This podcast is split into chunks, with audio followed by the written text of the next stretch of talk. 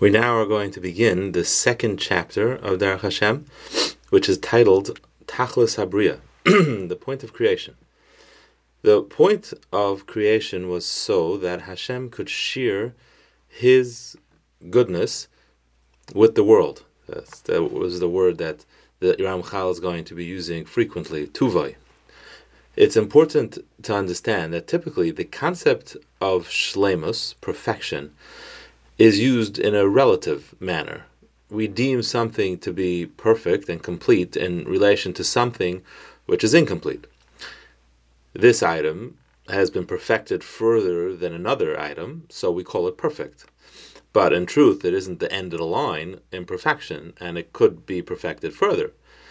If we were going to use modern technology as an analogy, so one could say that in 1985, the DOS operating system or whatever other operating system was in use was perfected to the best possible level.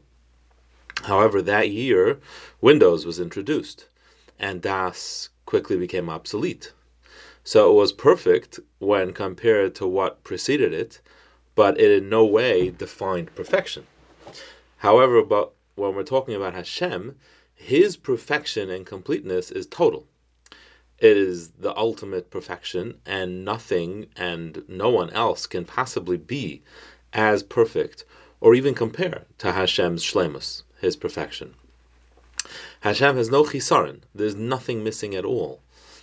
When Hashem chose to create the world so that he could give and grant kindness to his creations, he would only give the greatest and most perfect good which is possible a little goodness and kindness wouldn't be sufficient.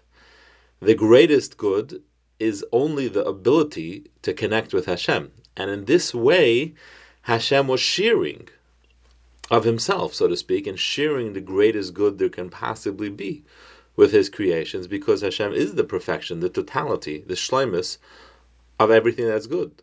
Called Tuv Shabbat By affording his creations the ability to connect with Hashem, he was giving them access to the greatest good, which will then depend on the level they choose to connect with.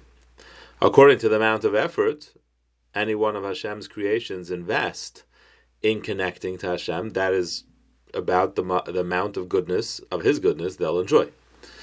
However, Hashem determined that it's impossible to truly appreciate anything good if it comes without effort, as simply as a gift. It has to be earned. If a person earns his reward, so then he owns the goodness. He owns the reward. It can become a part of him. But if he's if it's granted as a gift, then it's merely something he can access, but it's not defined. He is not defined by it. The, the language the Ramchal uses is that you can only become a bailim on the toiv if you work for it. Hashem desired that we should have the ability to resemble His perfection as much as possible, and Hashem is intrinsically good.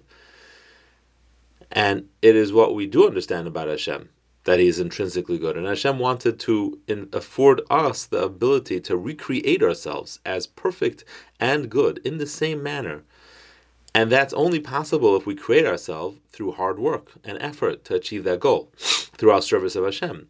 We iron out all our failings, we perfect ourselves, and then we become connected and related to Hashem through a process that is totally in- integrated into the fiber of who we are.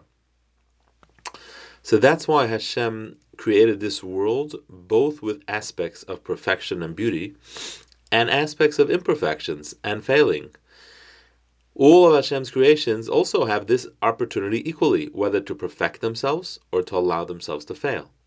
We can perfect and become shalom, or we can live with chesroinus. If we do put in the effort, we will have achieved the greatest resemblance, the greatest dimion to Hashem that we can possibly do.